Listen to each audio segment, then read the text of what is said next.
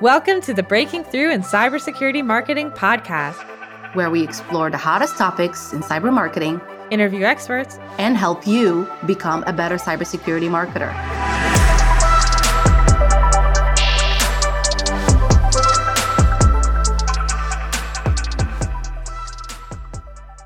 Hello, and welcome to another awesome episode of Breaking Through in Cybersecurity Marketing. I'm one of the co hosts, Gianna Whitver, and with me, Maria Velasquez here. And today we have an awesome guest. Scott Shapiro is joining us from Washington State. He is the global head of product marketing at Secure Code Warrior. Thank you for being here, Scott. Yeah, it's an absolute pleasure to uh, join you on the podcast today. Thanks for the opportunity. Yeah. And we are so excited to talk to you because you are going to be talking about the penultimate mystery of cybersecurity, which is product marketing. And, you know, I say that as a joke, but also with a bit of seriousness because everybody's looking for product marketers in security. If you check the jobs channel on our Slack, our Slack community, Cybersecurity Marketing Society Slack community, you will see that even now, and it's been sustained for like a year, product marketing is hot and is one of the most sought after jobs in security. Yeah, it's absolutely a great point, and it's a very funny reflection. I actually think of the security industry itself, and part of the work we do at Secure Code Warrior. Everywhere you look, there's more and more security vulnerabilities potentially happening. Unfortunately, we're also, of course, hardworking at that, but more people are becoming developers. More products, more businesses are truly going through this digital transformation. You know, that's a phrase we've been hearing about for maybe over a decade already. But the reality is, we need to get more expertise in it as a broader industry, a broader community. And if you kind of look at that overlap of there are so few developers that are actually fully confident and competent in secure coding and security at large, and then you take this special layer of product marketing, which is somewhat of a nascent or even ambiguous marketing role itself, and you bring it together. And all of a sudden, you've got to have a pretty creative mindset to say, how am I going to find or develop new talent in this space for product marketing specifically in the security community. That's a great point. Actually, can you talk to us because how did you get here? Because you didn't come from product marketing in security before this role. So tell us your story, Scott. Absolutely. So I joined Microsoft as my first job out of college. I'm a proud University of Michigan alum. So go blue for anyone else out there listening today. And I joined in the office team in particular. I was actually a growth marketer at first, so kind of your traditional outbound email marketing type space. And this was a really exciting time for Microsoft in the early 2010s. There was a transition to Office as a subscription model. So all of a sudden, you had this product that people used to say to themselves, I didn't even know I paid for it. I thought it just came with my computer, to saying on the consumer side, you know, can we earn your attention, earn your subscription every month or once a year? Or in the business side, right? These bigger contracts, of course, for so much money, how do you drive actual value? So that they see that value, not just saying, I thought I already paid for this once, why do it again? In that space, I found myself falling in love with the notion of how do you actually tell the story and get the feedback loop going from customers themselves who often are telling you what solutions do they want to focus on, what problems are they having, and ultimately, as that value is created, how do you bring it back to market in partnership with the product team and a broader marketing organization? So I love this idea of swimming upstream. And I moved over to the product marketing side of the house at Microsoft, where I focused on things like leading the OneNote product marketing space, Word, PowerPoint, accessibility, and artificial intelligence. Of course, at a company like Microsoft, I was a not a one man band, as they say, but I was a part of a huge collaborative effort. And I love that space. I then actually went over to Qualtrics, which is focused on experience management. So, in short, it's all about do you understand what your customers, what your employees, what your products' expectations are compared to reality? Are you meeting it or are you exceeding it? And how can you create this notion of sentiment around feedback, not just tactical, practical feedback of what we call operations, you know, the, the facts of the case compared to the, the why and the sentiment. And then ultimately, I came to Secure Code Warrior. I'll let you in on a bit of a behind the scenes story real quickly here as I like to say, I was a bit of a I was a bit of a nervous uh, groom to be. My wife and I got married about a year ago, and the day before our wedding, I said to myself, "Well, what should I do with my Friday morning?" And I actually had an outreach from a person to interview to be a director of product marketing at their company. And while that company interview didn't quite work out, it wasn't what interested me the most. This woman who I met went all the way over to Secure Code Warrior. And about seven months later, she messaged me and said, We had such a great first conversation. Let's talk again. I've got something really exciting. I'm the new chief marketing officer of. I want to talk about being the head of product marketing. And so I actually went into the security space with very little knowledge. I feel fortunate to have stumbled upon it. And I really took the old adage of, you know, bet on a company's values and bet on a manager when you're looking for a new space in order to start the conversation. But then ultimately, as I learned more about this company and the space, I realized just how important security is. Again, if you think back to everything is this digital transformation, whether it is the app on your phone all the way to like Colgate these days, right? Like they're focused on a transformation as well, even as a consumer product goods. And I just saw the value and the excitement around security in general. So I would say I took a meandering path. It was not intentional, but I'm so glad to be a part of this because it lives up to my values and my missions too of wanting to help the world do better through technology and close equity gaps here in particular. Oh, that's awesome. Before I ask you more about product marketing, I want to learn more about this Colgate digital transformation because I'm not really keeping up with the toothpaste industry. but what do you mean by that? I'd be curious. Yeah, absolutely. Uh, I actually just sat down with the chief information security officer of Colgate Palmolive a couple of weeks ago. Just a little name drop there for one of the great Ooh. companies and, and customers working with Secure Code Warrior. I will say, as a marketer, I had to take that opportunity for a plug, even if it was an accident. But essentially, Colgate Palmolive is a consumer product group. And day to day, right, you think about, like you said, I get my toothpaste at a Walgreens or something. What do you mean there's a digital transformation? But, you know, you probably do a lot of your shopping right now online, right? When you go to a website or you check out on an app, that's part of the digital transformation. So all of a sudden, what used to be this interaction of maybe I went to Walgreens, I picked up the Colgate toothpaste, whatever it might be, the hand soap, that was a pretty physical in person interaction. But if you're purchasing online, all of a sudden, you probably, whether you realize it or not, you're going to have an online account, right? You might pay with a credit card you choose to save. And there are all of these choices that you don't even realize in, you know, the 2020s. That's digital. Like we take the internet so for granted, but now Colgate Palmolive has to keep building upon their earlier iterations of their security program to say, just as one example, you know, how will we keep your user accounts secure if you purchase with us online? And you can kind of extrapolate that out to just about any good these days that goes out to consumers and of course to the b2b side of the house as well. Exciting. So that's amazing. You have palmolive colgate as a customer. What does secure code warrior do scott? Can you just tell us briefly like what you all do and what stage the company is at so our company secure code warrior we're really focusing on how do you help to upskill developers specifically in the security space so I'm going to break a rule for a second. You can't define a word with a word, but we kind of have to for a second. So our company of Secure Code Warrior, we focus on helping developers code more securely.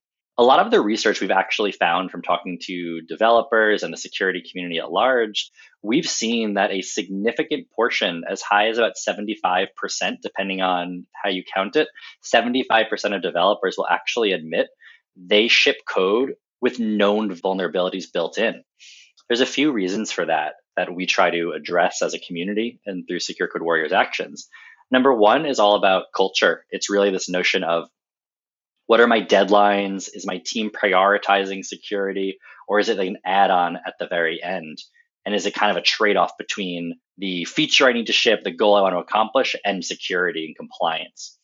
The other really big portion, unfortunately, is that developers just aren't educated necessarily on these spaces but it's not for lack of wanting to be educated. In that same survey and the tons of customers I talk to and our company at large interacts with, we know that people are asking for more hands on training, more exciting enablement so that they can go from this environment of easy and engaging practice to actually playing, if you will, or shipping code, checking it in with the ability to have mitigated the risk of these vulnerabilities. So to kind of recap all that and to put it into play of what does Secure Code Warrior do in addition to why do we do it, we're really focused on highly gamified and engaging education so that developers and app security managers and the CISOs at large are able to reduce vulnerabilities, mitigate rework, and ultimately ship a better, more secure product through Supreme Education and deep integrations into tools like GitLab, GitHub, and Atlassian so that you can both practice in the parking lot, so to speak, but then when you hit the road, you can feel just as confident that you're going to be mitigating those risks and shipping the most secure code you can.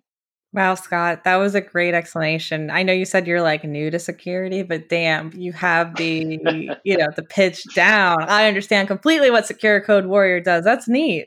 Oh, thank you. And yeah, just a quick touch on where we at as a company.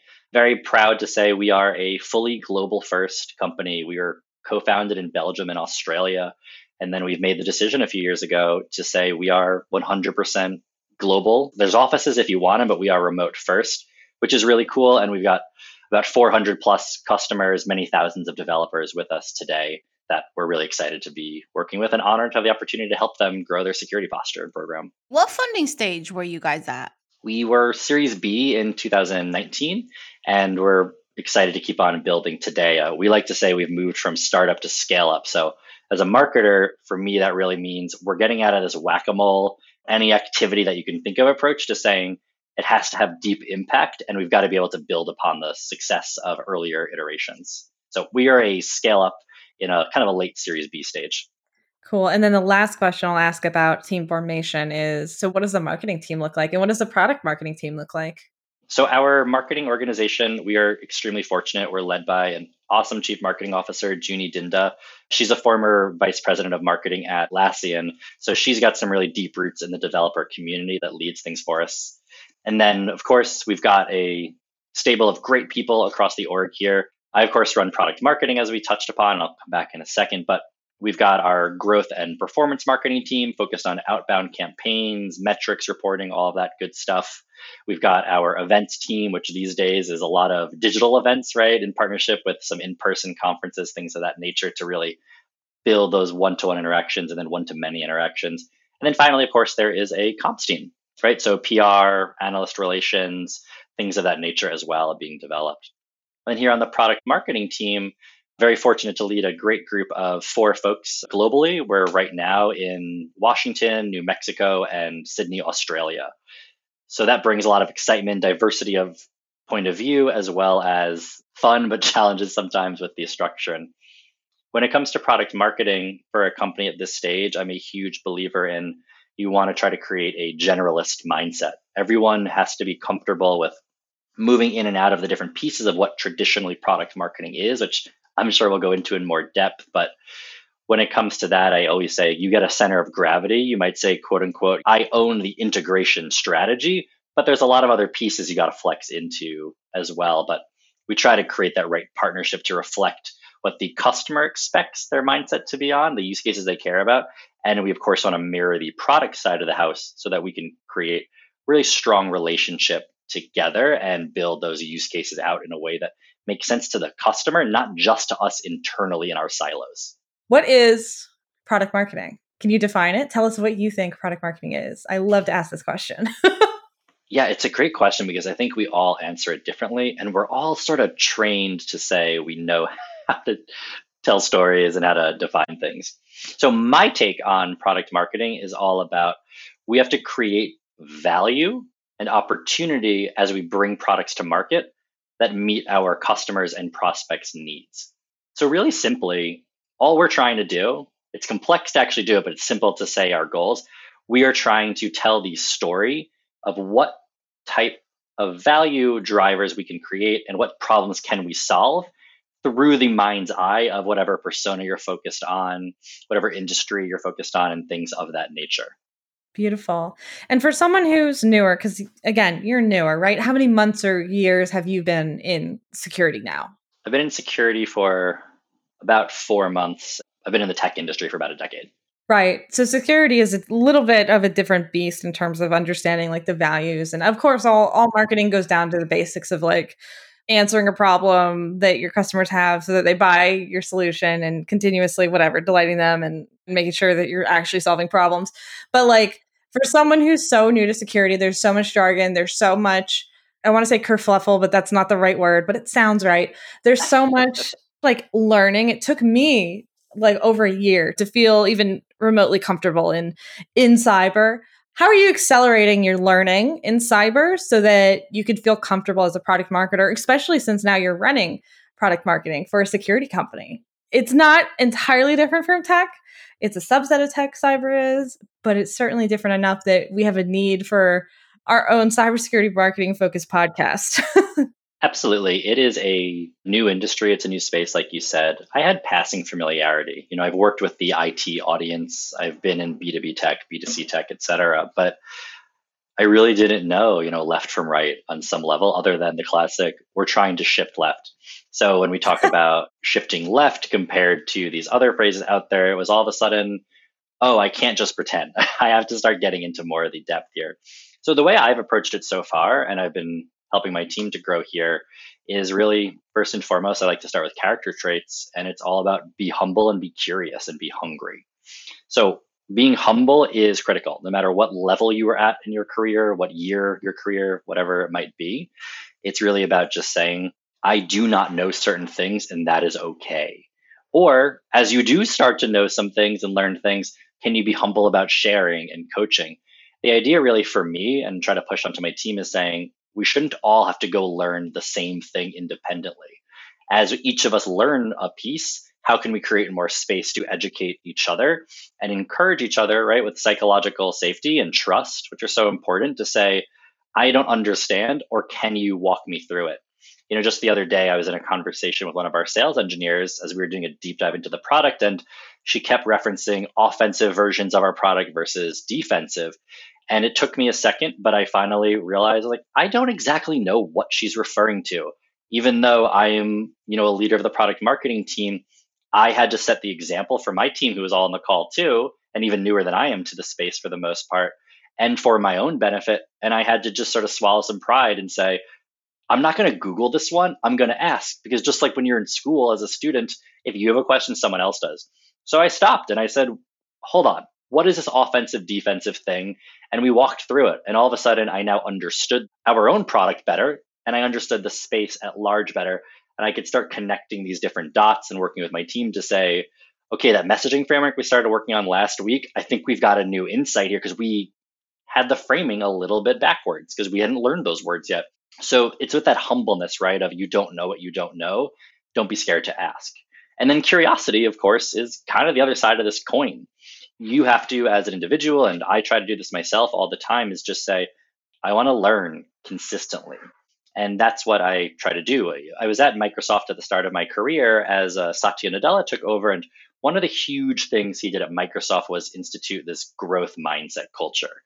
And just like digital transformation fine it's a little bit of a cliche but cliches don't mean they're wrong at this point and what i love that satya used to say and i try to bring this to my team all the way in my very first onboarding document with each hire is all about saying you don't want to be a know it all, you want to be a learn it all. And that's that mindset of curiosity in just about every setting. If it's a smaller group, ask the question. If it's a bigger group, maybe write your notes and check in with your team later. And those have been two of the real characteristics I want to embody. That's really cool. What are some practical ways to do that? In some more practical terms, network you know, I found out about this awesome community here for cybersecurity marketers, and I immediately dove in. You know, I'm on the Slack channels, I'm kind of lurking and reading. So find your community through LinkedIn, Hacker News, like whatever is the thing that feels relevant, go for it and see if you can have conversations live. Dive into podcasts like this and listen to them, see what you can do, and then just start reading. Read, read, read. Dedicate time on your calendar. Don't let your calendar own you. Do your best to preset some of these blocks, right? Of I want to read that interesting blog I subscribe to. I want to follow new people on Twitter, or I want to, you know, read a book. A very popular one in kind of the DevOps security space of the Phoenix Project is one I've been slowly making my way through, in particular here. So I'd say, in summary, be humble, be curious, and just seek out the information and be conscious that you are taking on a hard task and you will not suddenly be an expert in one week or two weeks, but you're going to keep finding these nuggets. So don't be afraid to raise your hand, ask questions.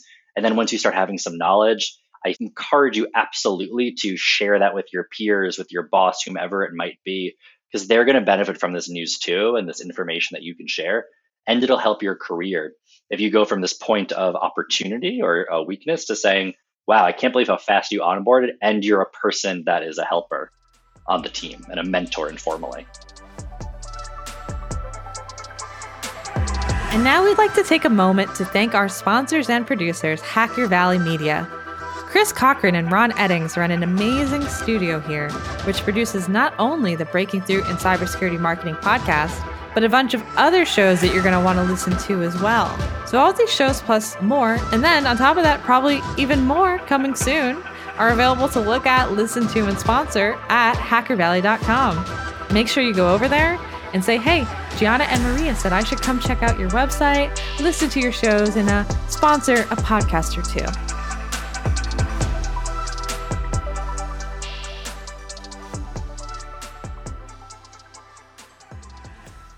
Amazing. And thank you also for the plug, so I didn't have to plug, of the Cybersecurity Marketing Society's community. So, anyone who's interested in joining, who's an in house cybersecurity marketer, feel free to join us at cybersecuritymarketingsociety.com. It is a long URL, but it's self descriptive at least. So, I love what you said about being eternally curious. I mean, I think that is probably like the heart, along with being humble, because you can't be like forever learning, but be like a jerk about it, because that would make for a bad team. How are you dividing up these projects among your product marketing team? Because previously you said it's a not a waste of time, but you know, inefficient to have someone learn the same thing as someone else on your team. How are you sort of like dividing and conquering among your team?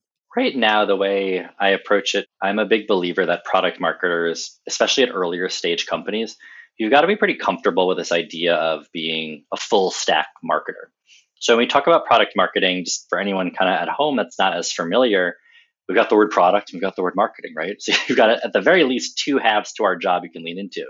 Some people are bigger on the product side. You might call it inbound product marketers, deep partnership with product management, all about features and value props of that nature. The other side sometimes is quote marketing or the outbound product marketing style, who focuses a lot more on creating the outbound campaigns, partnering with your email marketers, your website team, social media, whatever the case might be.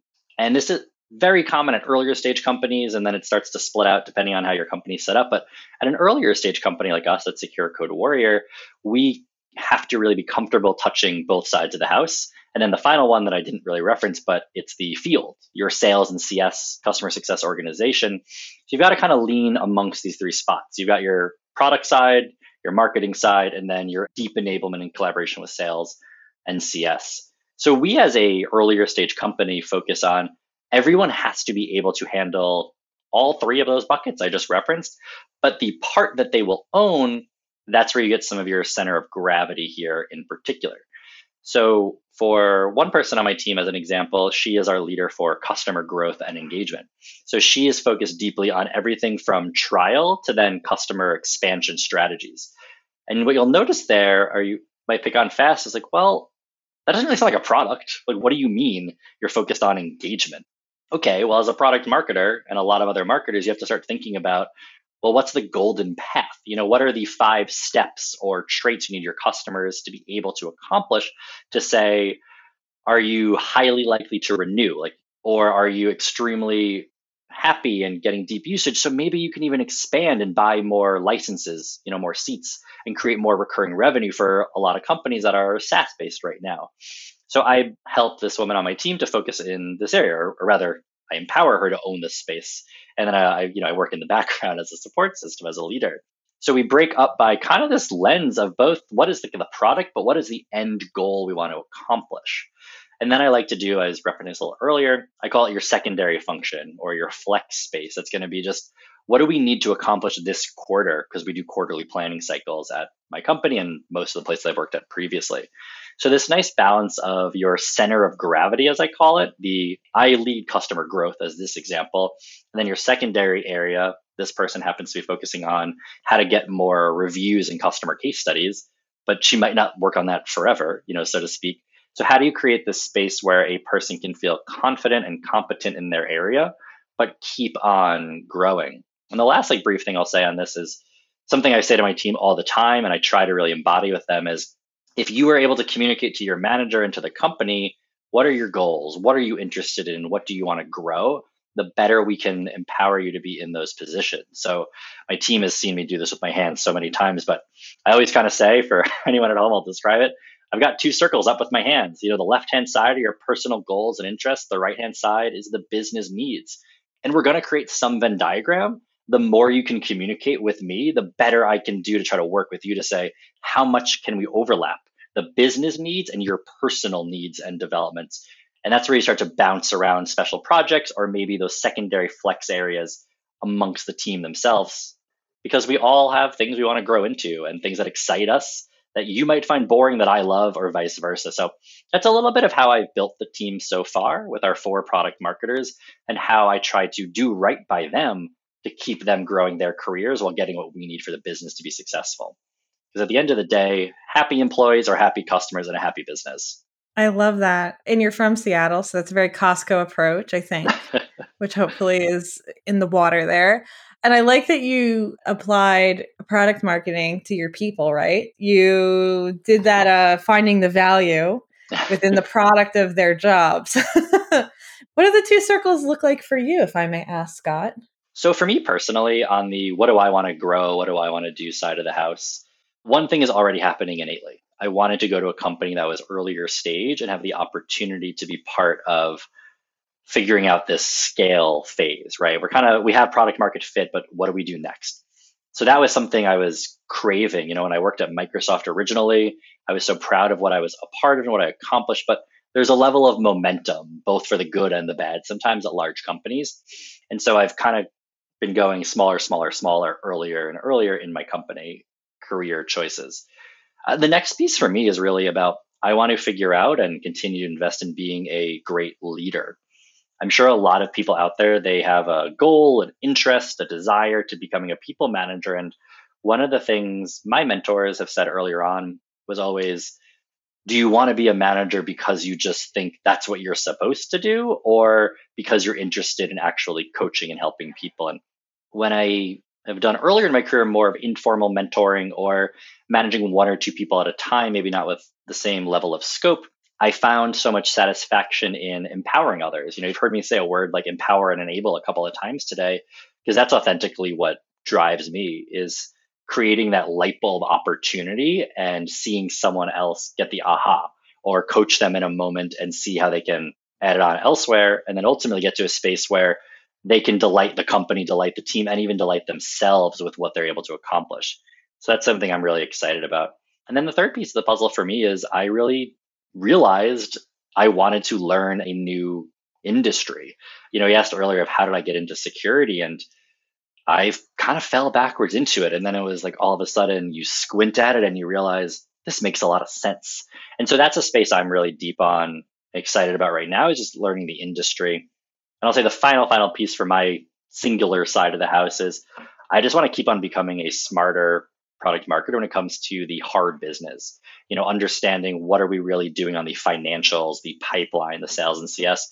I think that's an area that I fell in love with at my prior company, Qualtrics, where I started to work daily with our sales strategy, our CS leaders, and all of a sudden I was like, this is a huge area that marketing doesn't always understand end to end what's happening and I think that will hopefully over time help me be a better leader and eventually hopefully be a general manager of a business. And Secure Code Warrior, you know, on the other side of that circle, I've been really fortunate, has given me a lot of those opportunities. You know, I really feel like my manager made a big bet on me when she chose to hire me for this opportunity here. And I want to do the best with what I've been given here and really have had the chance to build an entire team almost from scratch in just four months here with four product marketing managers, three of which I've hired in the past three months in particular, and just really have the chance to keep on leaning into these different areas of the business as we are scaling out. So my circles right now are looking, you know, I never call it concentric because that wouldn't be telling the truth, but there's a heavy overlap and I'm really excited about that. That's so exciting. I am so happy for you, Scott. thank you. Thank you. I appreciate that. So let's get into our last little bit of questions before we get to asking our final game question to you, Scott. One more thing the KPIs of product marketing, we're always very curious how marketing leaders basically track and report on results within their team. So, what KPIs do you have? What are you tracking? So, the most important, I think, first step before you start saying, okay, you need to make sure that your goals are 14% better year over year. Like, that doesn't work. We got to let's start with some principles right now so that it's more applicable to other people that are hopefully listening in. Essentially, you want to really figure out what is the impact and outcome you're trying to drive as opposed to the activities that you're focusing on. So if you look at a very classic question people will ask themselves in the marketing world, it will be, okay, I just launched this big thing and I made a blog post and we made a whole new web page. And someone says, How'd it go, Gianna? How's the web page? I'll say, Oh, we've got 5,000 people viewing it every day. Okay, then what happened to them? Well, they read it, and isn't that good news? And then they died. pr- It's pretty good news. Oh God, I, I certainly hope not. That'd be a pretty bad webpage. It's the, like uh, the it's Ring the- horror movie. Oh yeah, it's the ring version of a security product site. Sorry, I'm Oh. sorry. I it's no. it's late in the day, and this podcast gets a little silly. Keep going, That's Scott. No, no sweat. The classic version of the activity that people fall into is saying, "Well, this website got five thousand views." You go, "Well, what was the impact?" It's like, "Oh, I'm not sure." And by impact, what we mean is like, "Well, what was the call to action and was it achieved?" Maybe you were announcing a great new product and you wanted to drive trial signups, right? Five thousand people looking at the trial webpage. That's, that's something doesn't tell me much yet. But then if you say, "All right," and about you know ten percent of those people then started the trial, and we've actually found that half of people that start the trial buy the product. Well, there you go. That's an outcome that you can drive towards. So if you think about that in a reverse, well, what sort of things should be our goals typically as product marketers and marketers at large? It's going to be things like pipeline creation and then marketing qualified leads, right? We kind of create this funnel. And I'm sure most people at home are familiar, but good to remind ourselves of the classic top of funnel, mid funnel, bottom. You want to start setting your goals and your outcomes based on those heavier conversion rates, right? So depending on whatever your very bottom the tip is, let's say you want to get a million dollars in pipeline sourced from the marketing team that quarter, you've got to work backwards from that goal to start to say, well, what activities and what outcomes can I create that will build up to this system? And that's where you actually get the concept that I'm sure, you know, we've referenced a little bit earlier, even of OKRs, objectives, key results. An objective, more or less, is the outcome you're trying to drive, and the key results are how do you know you are on track. So that's sort of philosophically what is happening, in my opinion, humbly for the goal setting. But then when you kind of get down to recap into like brass tacks, we are typically looking at things like how many marketing qualified leads are you contributing to as a team? What is your pipeline creation? Maybe what's your influenced pipeline? So maybe you're doing a webinar or an in-person roundtable and it's not new pipeline, but you've invited in, you know, the CISO from AT&T and now they're further down the funnel to consider you. Like you can get credit for that. So there's a lot of these different metrics. And then if your company wants you to lean more into sales, as an example, you might start having metrics that are more around productive meetings that you've sourced. And those are things like really basically saying, hey, what's the quality of your lead? If you just say, I'm going to get marketing qualified leads, well, you can game the system, right? You can just say, oh, every time you download a white paper, that's a lead. But you got to ask yourself, is it really? No. So those productive meeting checks and things like that deeper in the sales funnel that can help you kind of call BS earlier in your funnel or know you're doing great work. So we look at marketing qualified leads, sourced pipeline, influence pipeline, and you can potentially look even deeper into things like the sales side of the house, like a productive meeting, just to use one example there. So, but for product marketing, and you know, again, I'm not a product marketer, but I'm assuming, like you were saying, there's some product marketing activities that are like enable sales, do outbound Yeah. things. There's some internal stuff, which is like research and understanding the customer. How are you tying understanding the customer to we got X number of MQLs and product marketing contributed to that instead of, for example, demand gen saying, hey, it was because we ran LinkedIn advertisements. Do you know what I mean? I do. The first thing I would say that is I reject the premise. We do not accomplish anything alone. You should be able to feel hopefully comfortable in your company's culture to say, yeah, well, we ran those LinkedIn ads, but based on what strategy? Well, it was because we had this new persona research as an example to say focus on the developers separately from the AppSec managers, right? And so hopefully you work at a company or you're able to be part of a culture that says we can both kind of claim this in collaboration, but what part did you lead a little more or quote unquote own? So I say ingest and in love, I will reframe and reject a first part of that question for you there. The other part goes back to if you have too many metrics, like too many goals for your team and your company, you kind of fall into that classic trap that marketers have heard before of if everyone's your customer, isn't no one your customer? And it's not exactly one to one, but that's how goals can feel sometimes. If your team is saying, oh my God, you know, Scott, Gianna, like, why are you giving me 15 things I have to track? They might just shut down, or maybe they won't track, quote, the right ones, because not everything is, is held equal. So I actually very much focus on literally what we said earlier marketing qualified leads, source pipeline, et cetera, as our top line goals. And I don't really worry myself with saying, did the person on the growth marketing team officially hit send on the button? Or did we make the messaging framework and that got you there?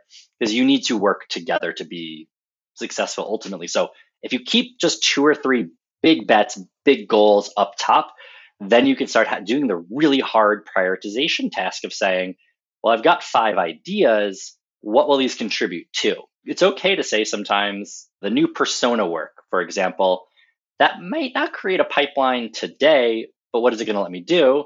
Oh, it'll let me launch a new product in the next quarter in a more sophisticated way. So you can continue it past one quarter, even if you plan quarterly.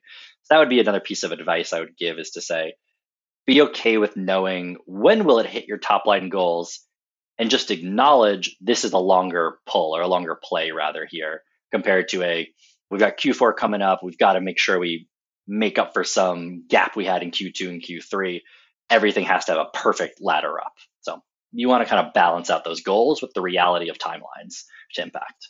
Awesome. Well, thank you, Scott, for giving us a dose of reality there. And let's, Maria, I think it's time for us to get into our last question. Am I right? Right. Okay, Scott, for the most fun part of this episode today, we usually love to ask this question of our guests to figure out what their most passionate things are in life if they weren't doing cybersecurity marketing today. So, Scott, if you weren't working in cybersecurity marketing today, what would you be doing? I think I'd probably go to product management. If I stayed in the tech world and I wasn't a marketer, I would make the switch to that side of the house. So the other the other half lives. I love getting to focus on what's being built, what problems are we trying to solve, and how can we surprise and delight people. And on the product marketing side of the house, we have influence, we have partnership, but when it comes down to it, you don't really make that final choice, or it's not really your expectation to say, I want to do this analysis, I want to reprioritize, I want to get in there with the UX team and the engineering team deeply. So I've always found that interesting. At different phases of my career, I've leaned more or less into it. So if I wasn't a marketer, I would definitely be focused on product management, I'd say, in the tech space. You want to make the roadmap. yeah, sometimes I do, but don't tell my colleagues. All right. Well, thanks so much, Scott, for being on the podcast. Where can people find you? Yeah, thank you so much for having me. This was an absolute pleasure. Feel free to reach out to me on LinkedIn, just uh, listed as Scott Shapiro with Secure Code Warrior, or join me over on Twitter at Shap Scott, S H A P S C O T T, for anything from tech to sports to politics in the US here. What does Shep mean? Shap. It's my last name for Shapiro. Oh, okay. Oh, duh. All right. Well, thanks everybody for listening to Breaking Through in Cybersecurity Marketing. If you want to join the Cybersecurity Marketing Society, like I said earlier in the episode, make sure you join us at cybersecuritymarketingsociety.com. If you want to be on the show, and we'd love to have you, please send us a note at podcasts with an S at hackervalley.com. And we'll see you next time on Breaking Through in Cybersecurity Marketing. See you next Wednesday. Thanks for having me. This was a pleasure. Thank you, Scott. Until next time.